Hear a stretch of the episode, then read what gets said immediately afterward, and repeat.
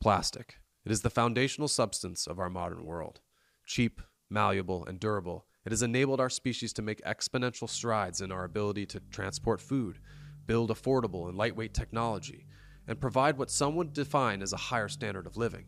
But the ease and frivolity with which we have mass produced plastic on this planet has come with a grave consequence. For every short term gain that we are afforded with using plastic, we have created a substance that either takes thousands of years to biodegrade or it aggressively contaminates the environment that we rely on to survive.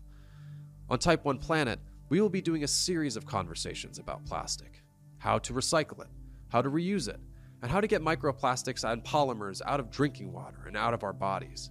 There are many who believe that this endeavor is directly tied to the short term survival of our species, as well as the long term design of a civilization that has learned to sustainably use this astonishing material in our day to day lives. Today, we spoke with Frank Leibfarth, one such scientist who has set out to understand certain forms of plastic polymers that have been found in our bodies, causing elevated cholesterol, thyroid disease, lower immunity, cancer, and other disarray in our endocrine system. These polymers enter our bodies through our drinking water.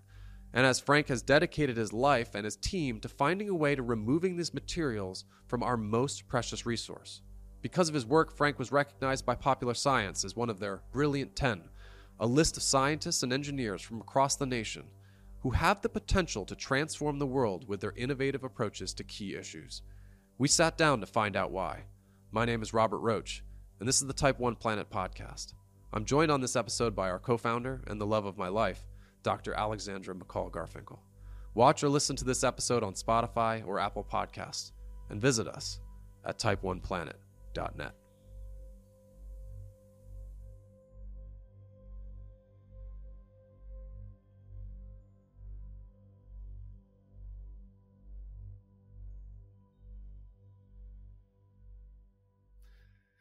Hello, and welcome to the Type 1 Planet podcast, where we're dedicated to building the foundation for a sustainable, globally stable civilization that can thrive for the next 10,000 years. I'm Robert Roach, and I'm joined by our co host and co founder, Dr. Alexandra McCall Garfinkel, and our guest, Dr. Frank Leibfarth. Frank, your work spans molecular design, polymer synthesis, material science, and biotechnology. Let's start with polymers. Uh, it's something that comes up a lot in your work and on your website. What are they? And why were you drawn to this jo- this genre of fundamental chemistry during your experiences at IBM and then at Columbia University? Absolutely, it's a it's a pleasure to be here. Um, this is a perfect first question for me because I you know I love polymers. Uh, so polymers, right? Poly. Uh, break down the word for you. Poly means many, and mer means unit. So essentially, a polymer is you know uh, many different units uh, of a repeating sequence connected together. So the polymers that keep us all alive are things like right proteins, right? They're polypeptides, uh, polymers of peptides. Uh, polynucleic acids, or our DNA and RNA, are polymers of nucleic acids, and polysaccharides are polymers of sugars. Right. So these uh, literally kind of make up our whole body. Uh, but the polymers I think that I think about a lot in my research, and that right uh, humans kind of interact with on a daily basis, are plastics right? So the one of the, some of the largest consumer products in the world are polymers. These polymers are, are plastics. They're very lightweight. They can be useful at times, uh, but they can also, uh, as with any consumer product, right, when overused, uh, have uh, harmful effects on things like uh, the environment and, and human health. Okay, so from your early impressions when you you know first started becoming inspired by uh, polymers, you know what did you see in them? What, what was the potential applications? You know, were everything around us, it's, you know, our bodies and these plastics are made up of them. But what were you seeing when you were looking at this as a potential technology? Yeah, I, uh, I think I started from a more naive place, right? I, I grew up in a small town. Neither my parents went to college. Uh, my dad did a lot of, he was kind of, you know, he did a lot of side jobs doing handiwork. And, and so I would help him refinish basements or, or build, you know, uh, sheds or houses. So I loved working with my hands. And when I went to college and I started doing research in, in different labs, I found that synthetic chemistry or the act of making molecules has a lot of kind of blue collar elements to it, right? You're kind of constantly working with your hands. You're you're you're trying to make things. Now the things you're making are much smaller than you can see, right? So we have to use uh, special spectroscopic techniques. So I really love that aspect of it, and and I went to Columbia University and had the opportunity uh, to go from a city of 10,000, which is Vermillion, South Dakota, where, where I was in college, uh, to a city of 10 million, uh, New York City. And I studied organic chemistry or, or, chemical synthesis at Columbia. And I enjoyed that a lot. Uh, and I got to work with my hands. But I was still, right, making things that I couldn't really see. There were kind of oils at the bottom of, of little of flasks. So the next summer, I got the chance to go work at IBM. And what I really loved about that is I still got to make things, but now I actually got to make polymers right? Which were plastics, which I could hold in my hand and, you know, pull on and push on and, and see how the different synthetic techniques I was using or how I changed how I made the molecules actually changed like the properties of right this thing right that I could hold in my hand and and, and actually um, manipulate.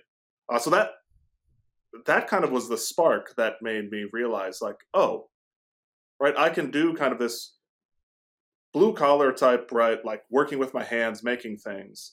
Uh, but I can actually uh, do it for the purpose, right, of of knowing how molecular level structure changes the bulk properties of a material, and that was just kind of fundamentally fascinating to me.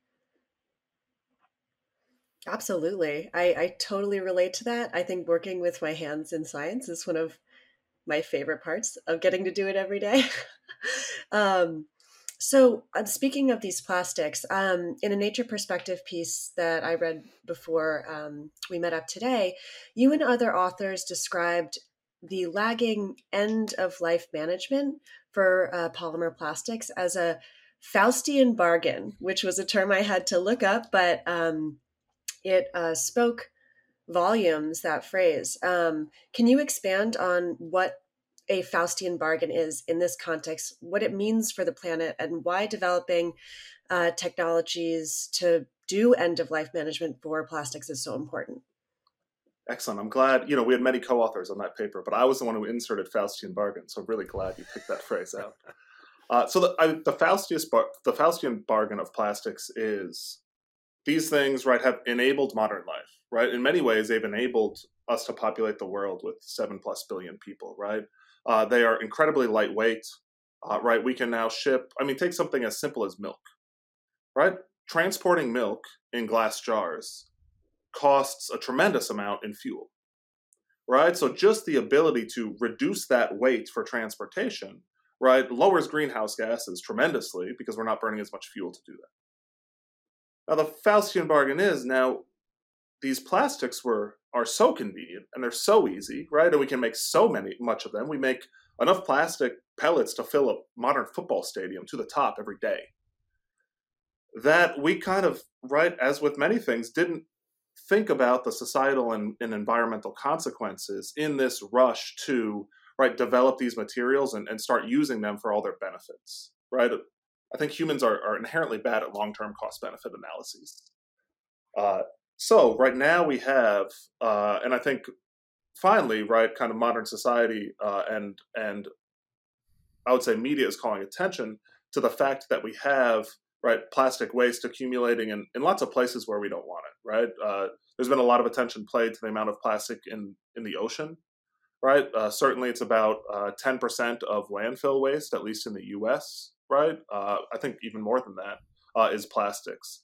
Uh, and right these things do break down over time and, and we're still kind of trying to understand the the health and environmental implications of microplastics right? So in, the faustian bargain is well enabling modern life and a lot of fantastic things both with consumer goods and, and medical technology et cetera right? We're also having these adverse consequences right that we're kind of ignoring right now i would say and not really attempting to understand at, at the level uh, necessary to, to deal with them, right? The, the consequences of a lot of these actions. Excuse me, uh, Frank. This seems to this seems to go perfectly into your work at the at, at North Carolina Chapel Hill in the Department of Chemistry, where you are working with water purification. Uh, what is going on in water? What kind of problem are you trying to solve there? It, that's related to what you were just talking about. Yeah, so uh, this has been a really exciting project over the last few years and has moved really fast. So, right, using our expertise in polymer chemistry, uh, so we, right, we know how to make and design polymers at a molecular level. Uh, and actually, uh, a large study was released in 2017 in North Carolina showing that this class of chemicals known as PFAS, that stands for per and polyfluorinated alkyl substances, right, had extremely high levels, about seven to eight times the, the EPA health advisory limit at the time in the Cape Fear River, which feeds our third largest city in the in the state. So this obviously caused great concern uh, among citizens, uh, among right uh, people working in the water space, uh, and really among politicians in North Carolina, right, who wanted to provide clean water to their constituents. Uh, so this is really has been a bipartisan effort from the start. Uh, and initially, the uh, state sent representatives actually to all the universities in the state uh, and, and to faculty meetings and, and saying, like, you know, we all know you are kind of the intellectual powerhouse of the state. Can you help us with this problem? Because current technology, right, uh, isn't going to allow us to to test and, and solve this problem in the in the at the pace we need to. Uh, so I, I kind of had somewhat of a naive idea at the time um, about how we could develop actually a resin to take some of these molecules out of water more selectively uh, than current technology on the market. Uh, and the state funded kind of a small project in my group essentially to see if this would work. Uh, and remarkably, I mean, from the first experiment, it worked even better than we thought. Uh, and we've progressed and right made iterations on this technology. And then, and then two years later, the state came to us and said, "All right, this, you know, you have a technology that seems to work really well on lab scale um, right? You you have patented it through UNC, so the state owns a patent. What would it take to actually scale this material up and actually test it out at the water treatment plants where we have where we're most affected in the state? Uh, so in last year's budget, uh, there was a bipartisan resolution introduced and, and went through the whole budget process uh, and gave our team you know enough resources to scale up this material. So we're going from a few grams in lab to we'll probably end up making like 100 kilograms of this uh, new technology, uh, and we're and we're going to pilot it at three water treatment plants uh, in the state. So one drinking water treatment plant, a wastewater treatment plant, and an aquifer, and do lots of other lab tests uh, here at UNC on other diverse waters to see if this could be a viable solution, right? Because as you all know, many things work in the lab, but but the real test is right in the real world, especially with water, which you know the different places you go, the different rivers or or, gra- or uh, uh, wells you pull from, right? The the water matrices are, are very different. So testing this in, in the real world is really important. Um, Frank, that's incredible. Congratulations on that scaling. Um, that's that's really exciting. Um, let's step back a little bit again, and can we talk a little bit more about what PFOAs and PFOSs are, um, bridging that kind of polymer conversation uh, with you know what these are at a molecular level all the way up to how they're actually involved in human health as we know it whether that's thyroid disease you know immunity cancer etc absolutely um, so PFAS stand for per or and polyfluorinated alkyl substances. Especially, essentially, these are molecules that have, you know, I think the current, I would say that the exact definition is still being uh, uh, debated, uh, but has you know fluorinated or fluorine uh, connected to carbon atoms, right? And usually that's uh, one or more carbon atoms are what we say fully fluorinated, right? So so you kind of can't. Uh, they're either carbon-carbon bonds or carbon-fluorine bonds. Uh, so these molecules are completely man-made. Um, there are very few biological uh, pathways to introduce fluorine to molecules. Uh, you know, usually they're found kind of in exotic locations near deep sea vents. Um, but we've we've been making them at pretty tremendous scale, and, and they were initially used as one of the additives in the pr- production of Teflon. Right, and and uh, we know Teflon obviously is the things that coat our pans that make them nonstick. Uh, and in that process of making Teflon, uh, the wastewater contains you know pretty high levels of these fluorinated surfactants. Um, and it was found actually in a uh, study by DuPont plant workers, because DuPont was one of the uh, first companies that was using these on a large scale, uh, that these chemicals actually caused uh, pretty serious human health effects. So, unfortunately, there are toxicological results of these compounds in humans right? And it's clear that they are carcinogens for certain types of cancer. Uh, they definitely disrupt the endocrine system. Uh, and more recent r- results out of the lab, so not on humans, luckily, uh, have been shown they uh, are especially concerning for right fetuses, so women who who are pregnant uh, and young children, uh, and even adults at, at high enough levels. Right, they again are carcinogens and, and can disrupt endocrine systems. And the I think what makes them dangerous is not only right that that they they have these toxicological effects, uh, but that they're dangerous at really low levels. So we're talking part per trillion levels, right? These are things you can't you can't see, you can't taste. You need incredibly expensive instrumentation even to measure, right? And also they're what's called forever chemicals, so they their degradation in the environment is thousands to tens of thousands of years, right? So that combination of toxicity and longevity uh, makes them a real concern. And current water treatment solutions are pretty ineffective at removing them, especially the short chain PFAS. So when we went to tackle this challenge, that's a specific challenge we focused on: is how can we remove what are known as short chain PFAS from water more efficiently than the current technology on the market. Uh, just a quick follow up question: um, How prevalent are these chemicals in the United States, for example? You did mention the the region specific to to your work, but are there forms of these chemicals all over the United States, all over the world? Like, what are we looking at here? Yeah, we'll start with the United States. Um, you know, they are effectively everywhere uh, at some level. Um, over a decade ago, uh, there was a study, a pretty large study, uh, and it found that 98% of U.S. citizens had detectable amounts of PFAS in their blood. Um, now, you know, having, I don't want to kind of uh, scare everybody, right? Detectable amounts in your blood does not mean toxic levels. Uh, but certainly, uh, I would say around the country, um, if you test, you typically find PFAS in water at some level.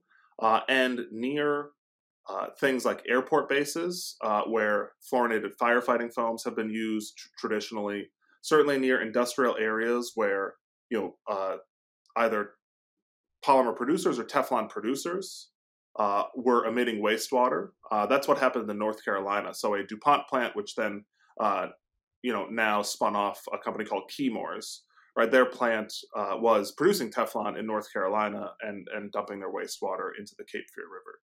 Uh, now, state regulators allowed them to do that, uh, but it was found by a class action lawsuit that was won uh, that DuPont wasn't uh, for a long time forthcoming about how dangerous these molecules actually were, right? Uh, and and because of that, Chemours is still open to a lot of litigation, and, and that's going through the court system. Um, so I would say, you know, there are known kind of uh, acute uh, contamination sites around the U.S. Many places in the U.S. haven't even tested yet, right? So it's kind of uh, unknown their contamination levels, uh, and it's it's a diverse problem because it's not one chemical; it's a class of chemicals, right? And and some are more dangerous than others. Uh, there's still a lot we have to learn about them, uh, but certainly, right, the the need for this is pretty great. And if you look internationally, right, I, I, think you see in many times the same story, right? So this is definitely a problem and a known problem in places like Canada, Australia, and many European countries. Uh, and if you look kind of broader than that around the world, right, many people haven't been testing for these uh, types of molecules. So uh, I think we have a lot to learn in that area, uh, but but the problem is certainly widespread. Um, so going back to your technology uh, that you've developed um, and the hope that it brings, um, back to the very beginning, you mentioned in a in another interview that you were inspired by diapers. Can you uh, tell us about that and, and what why diapers? Yeah, well, it was. I mean, why diapers was definitely because uh, my wife was pregnant at the time, right? And and so diapers were on my mind for numerous reasons. Uh, but I, but actually, it was my colleague who, after after the state representative came to our faculty meeting and said, right, we we are looking for solutions. My colleague turned to me and had both. I mean, a, a brilliant and naive comment, I would say, uh, and she said, Frank, hydrogels soak up water. Could fluorogels soak up fluorine? Um, oh my god! And I kind of took that right again. It was both brilliant and naive, and I and I started to really like think about it. And then I started to think about, all right, what what polymer system do I know that absorbs a lot of something, right? What's really efficient at absorbing something? And, and I thought of diapers and these polyacrylic acid materials in diapers. So I started researching like what molecular interactions allow them to absorb so much water. And that was you know, it was using kind of the lessons learned from diapers, but applying it to fluorinated molecules that were kind of the first design elements we started using when we when we started making these resins. Um, so right, that's I say uh, I want to be um, what is kind of known in business parlance as as a T person, right? So a T person has very deep experience in one area, but has enough knowledge of other areas, right, to make uh, contributions and innovations, right? So so I always come back to my core of I know synthetic chemistry and polymer chemistry really well. So if you tell if you ask me a question like what absorbs a lot of something, I'll say, oh, super absorbent polymers made from polyacrylic acid, right? But and I don't know anything about water purification, or I didn't at the time, but I know enough, right, to to use that experience to try to make innovations in other areas. So I uh, I think that's and I think for all scientists, right, that's kind of our superpower, right? We have that core expertise, uh, and hopefully you're put into an environment, I think academia is good at that, where you can start to talk to people in other disciplines and figure out what problems they have and see where you can contribute. Well, Frank, that's basically the basis of this entire project. so we're glad that you're here. Um, let's. All right, so I'm gonna put myself out there. This resin that you've created, there's something about its molecular structure in that it uh, it is attracted to or it attracts these fluorine molecules and they uh, they lock into the resin and they kind of complete the I want to say magnetic, but that's not the right word. They kind of complete that that charge and and they're attached to the resin, and then you're able to wash the fluorine off of the resin and use it again. Is that kind of how it works? Can you go into a little more detail on that? Yeah, for sure. Um, so the easiest way to think about this is kind of you're, you're saying attraction. Um, you know, a chemist would say non-covalent interactions. So strong interactions that don't create chemical bonds. And the one I think we all know about is just electrostatics, right? Mm. Positive charges like to attract negative charges. Uh, and it's that simple chemical interaction uh, that is the basis for one of the largest technologies for water purification. Those are known as ion exchange resins. So there's a lot of negatively charged organic contaminants. And uh, ion exchange resins, one one flavor of them has a lot of positive charges. So when you flow water over them, right, the negative charged contaminants stick to those positive charges.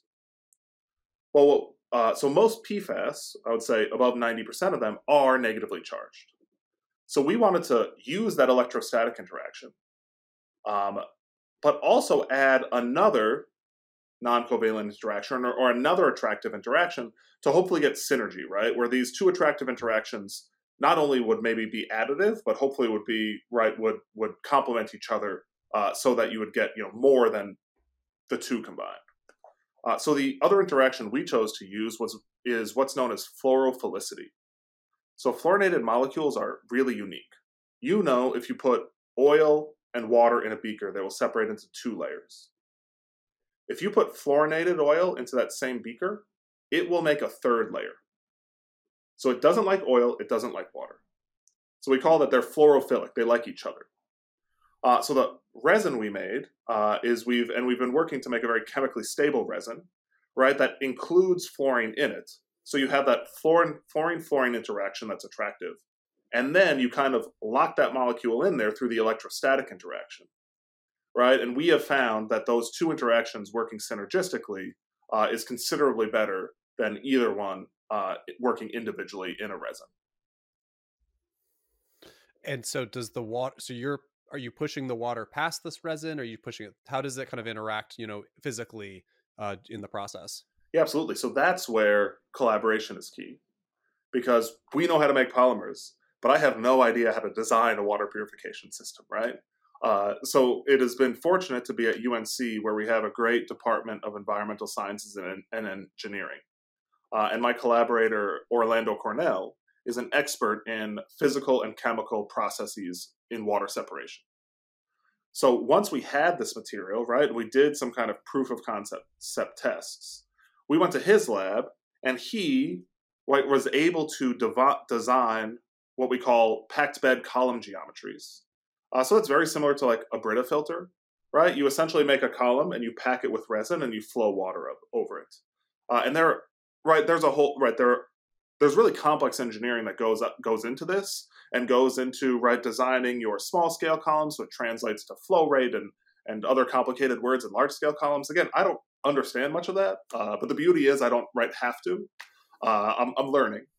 Um, but he he's been able to design those column tests. So now we have a system where we pack a column with our resin, we flow water over it at you know different flow rates, and those flow rates right matter in terms of uh, the contact time the, the water has with the resin and the mass transport rate and all, and all that. Um, and we've been testing that now for the last two years, and and that's really where we saw the critical data that demonstrated that this really does work considerably better than the best resin on the market uh, that you can buy to take PFAS out of water. Hmm. Wow, that's that's so fantastic. And like Robert said, I mean, you're talking about really what one of the fundamental um, ideas of this program is uh, highlighting how collaboration across disciplines can lead us to new solutions for problems that we're facing now and um, along our future trajectory as a society. Um, and speaking of kind of stepwise movement, especially to the next stage of expansion of this technology into society, say on a home by home basis, city wide, etc. Um, you talked a little bit about the steps that the government along with your university has taken together to even introduce this idea which is incredible to me i, I feel like i hear about that very rarely um, so it's really hope inspiring to uh, to hear about that process. Um, what are the steps that you have taken, and what steps do you see occurring next to actually get this system to the real world? You know, to the household or or a city water management plan. Yeah, excellent, excellent question. Uh, I agree that this North Carolina's commitment to this uh, has been really inspiring. Uh, again, this has been completely bipartisan, right? We have both a Democrat and Republican who introduced this bill. Uh, it's been really nice to see the collaboration on the state level, right? That providing clean water to uh, citizens uh, can initiate.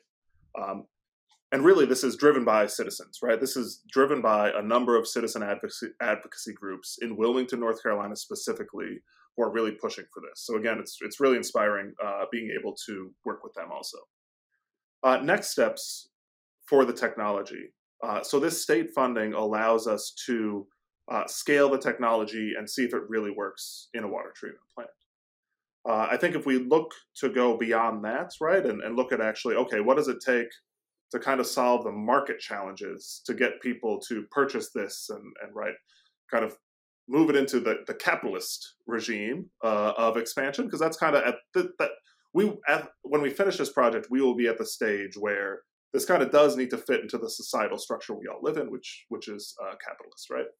Um, and we've started kind of, uh, I would say, dipping our toe into understanding what that will take. So uh, we've done a National Science Foundation I-Corps program uh, that really teaches right technical people like myself how to do market research, how to understand right. Uh, if you were to start a business with a with a technology right how is it how are you able to give yourself the best chance for success uh, we've been uh, looking at applying to you know grants such as small business innovation research grants uh, in order to maybe stand up a company uh, but the key for me is we need somebody with business expertise to lead this you know i am a scientist uh, maybe I'm I might have some talent for business, but that is not how I've been trained for the last you know uh, uh, 15 years. So that's kind of where we're at now. But we do see right this this will need if it's going to continue to develop, it will need to be need to be done in the private sector. Uh, and a lot of that also is negotiating with the university, right? It's the university who owns the intellectual property, right? This is valuable because there is intellectual uh, property behind it. So the, there will be a negotiation with the university, um, finding people to lead that end of it, uh, and then likely that person, right, will uh, will have to go raise money because any kind of scientific technology is is inherently capital intensive, right? It's this is not a software startup. Um, so it really will take you know uh, investors stepping up and recognizing it, the importance of this problem as well. Uh, so we're looking into that. I would say the the bulk of the work uh, that we're doing uh, in the translation front for this project will definitely inform a lot of that. So right at the current time, we're focused on getting getting this scale up and getting the project uh, to be as successful as it can, and then I think the other parts will will follow after that.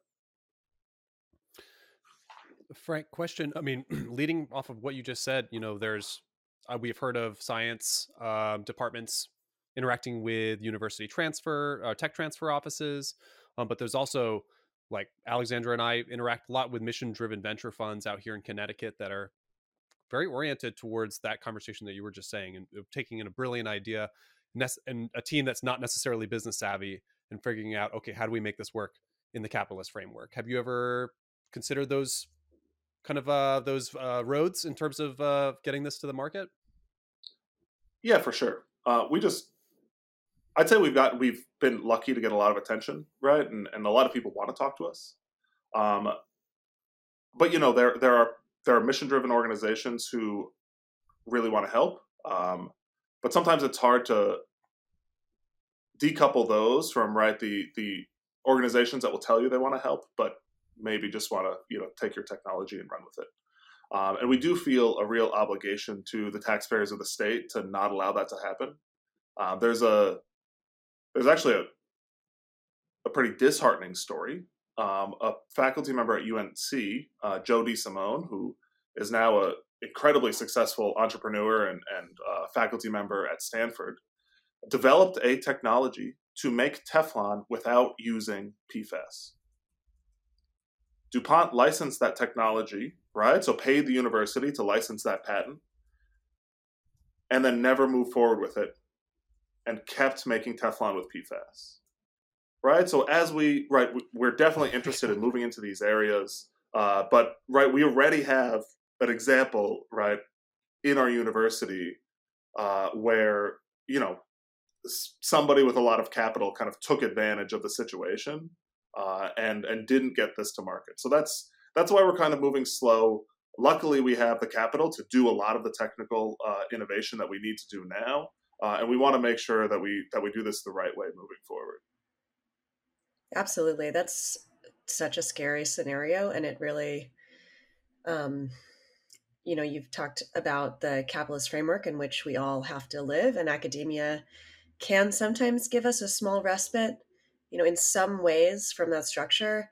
Um, not really, right? But uh, like a facade of that um, respite.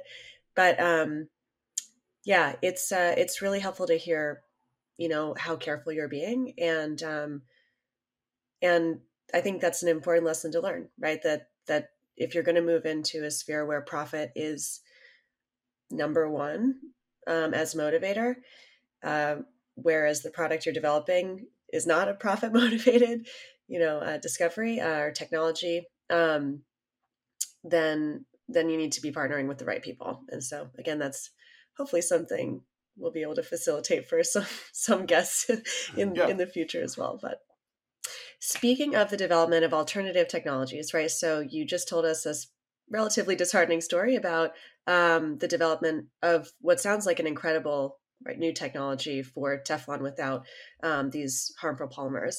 Um, are there other forms of sustainable polymers that that are in the works that you you're aware of?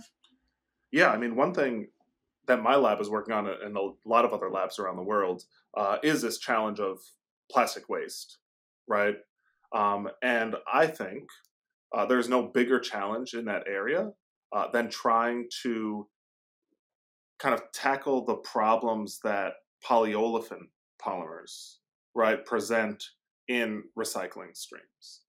So let me step back. Polyolefins, uh, the, the specific name is polyethylene, so polyethylene is things like the milk jug at your house or, or uh, food packaging, and polypropylene. So polypropylene is something like uh, a yogurt container or a Tupperware, or uh, even like the outside of, of most people's cars is a polypropylene composite.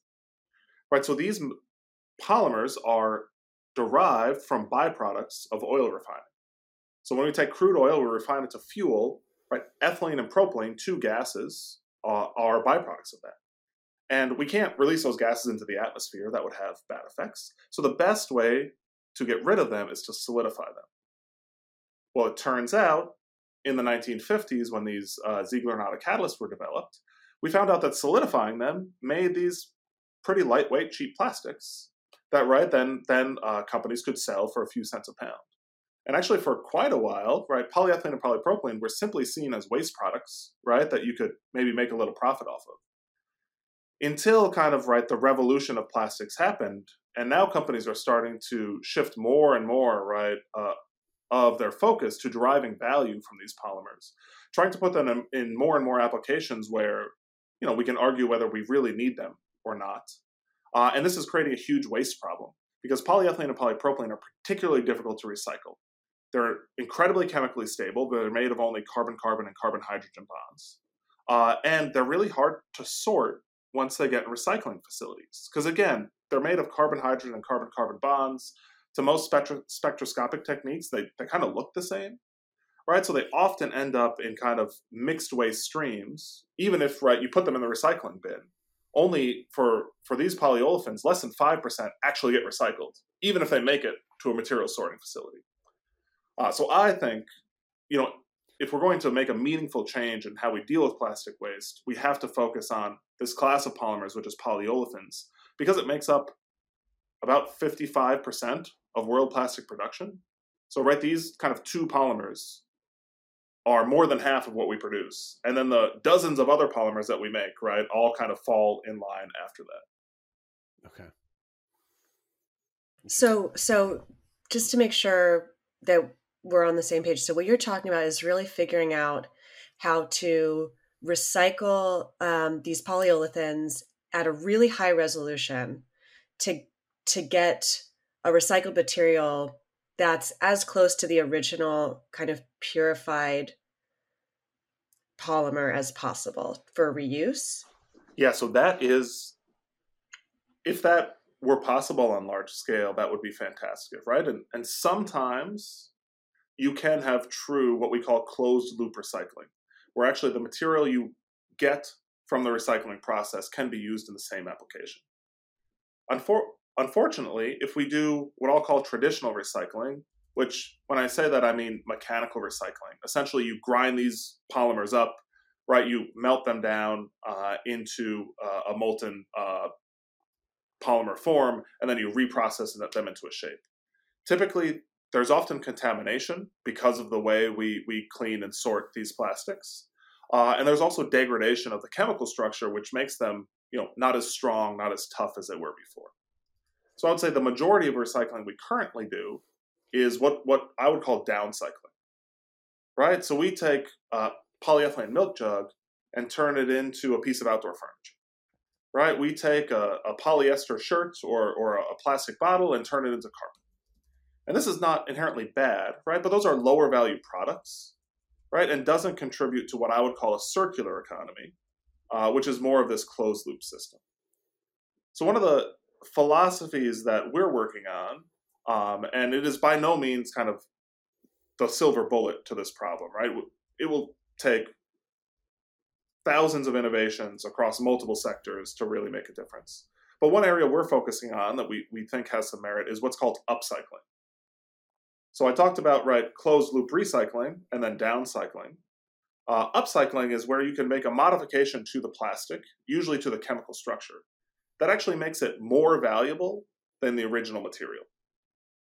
So again, we hope that this could one take some amount of plastic waste, right, and and and keep essentially the carbon that is fixed in that plastic waste in the economy longer.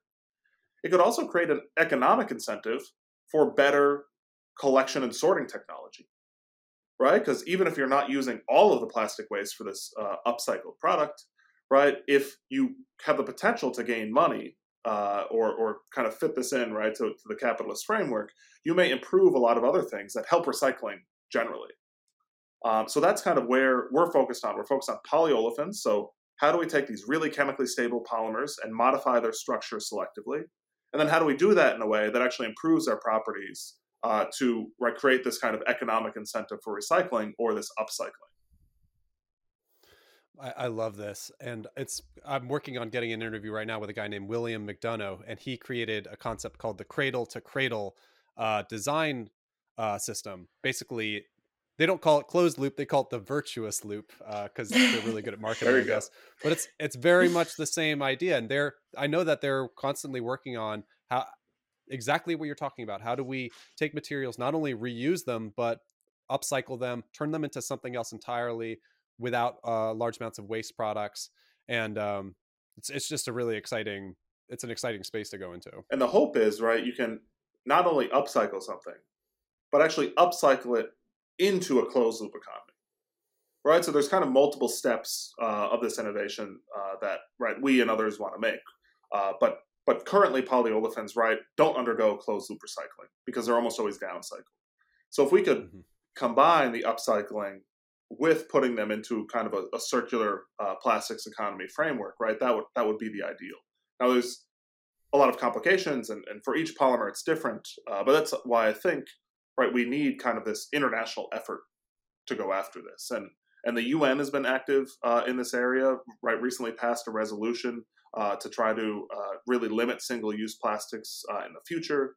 Now, typically, UN resolutions don't have a whole lot of teeth, but I think the good thing about it is it sets a really clear example for right many other countries to start regulating this, you know, in a similar way to maybe the EU does, which I think would would really help uh, the way we right make, consume, uh, and reuse these plastics.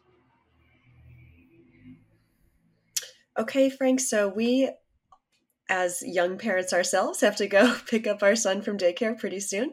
Um, we're going to do one final question here. Um, so earlier we asked about when you came into the field of polymer science, you know, what you saw as the place for polymer technology, where it was going in the future. Um, and I'd love for you to reflect a little bit now. Um, sorry, hold on.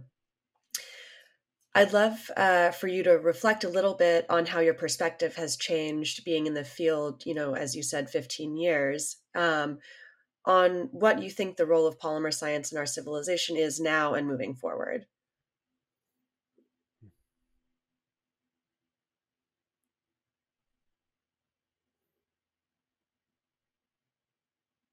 There are so many answers to this question. I think at the most fundamental level, the role of polymer science is to help us understand really complex, what I'll call macromolecular interactions.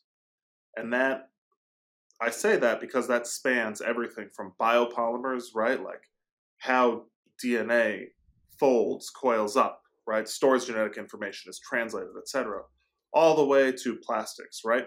How do the interactions between polymers allow us to or could allow us to recycle better right reuse better etc uh, so i still think right and that's been the case kind of since the dawn of polymer science right these properties are incredibly complex and one of the big challenges is they're often governed by kinetics not thermodynamics and most of our scientific theory is really good at understanding thermodynamics and, and kinetics are kind of messy and hard uh, and that's kind of why I like polymers. They're messy and hard, and uh, and you, you kind of have to you know take a non-intuitive approach to understand them.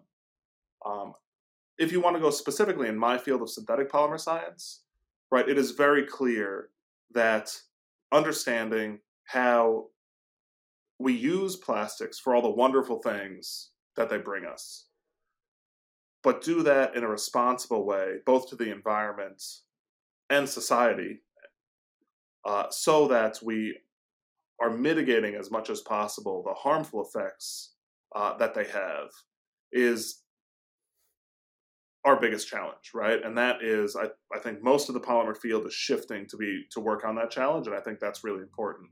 Uh, and that that takes not only people being interested in it, but it, it takes policymakers right prioritizing that right with uh, with funding calls, uh, shifting the direction of research to, to really focus on these areas, both and balance both the practical short term right impact that we can have, but also making sure they continue to fund the kind of blue sky long term research that could eventually make a step change in how we deal with this. so that's I, I mean I think you know often if fields are kind of in a crisis, it's the best time to be a scientist in them, right? And I and I would call the plastic waste problem at this point a crisis. Uh, but it's really motivating to have the skills to actually contribute to that, right, in a small way, and be able to train people uh, with skills, right, to be able to contribute to these really big problems in a real way. So, uh, yeah, for me, there's kind of uh, this is the most exciting time in my career uh, and an exciting time to to try to be thinking about these issues. We are so glad that you're thinking about it and doing the work that you're doing. This we need to keep this out of our bodies. We need to figure out how we can use plastic in a way that works because uh, it's super useful. It's super cheap. Everyone everyone uses it every day. So I think we can do this better. Um, Frank, thank you so much for your time today.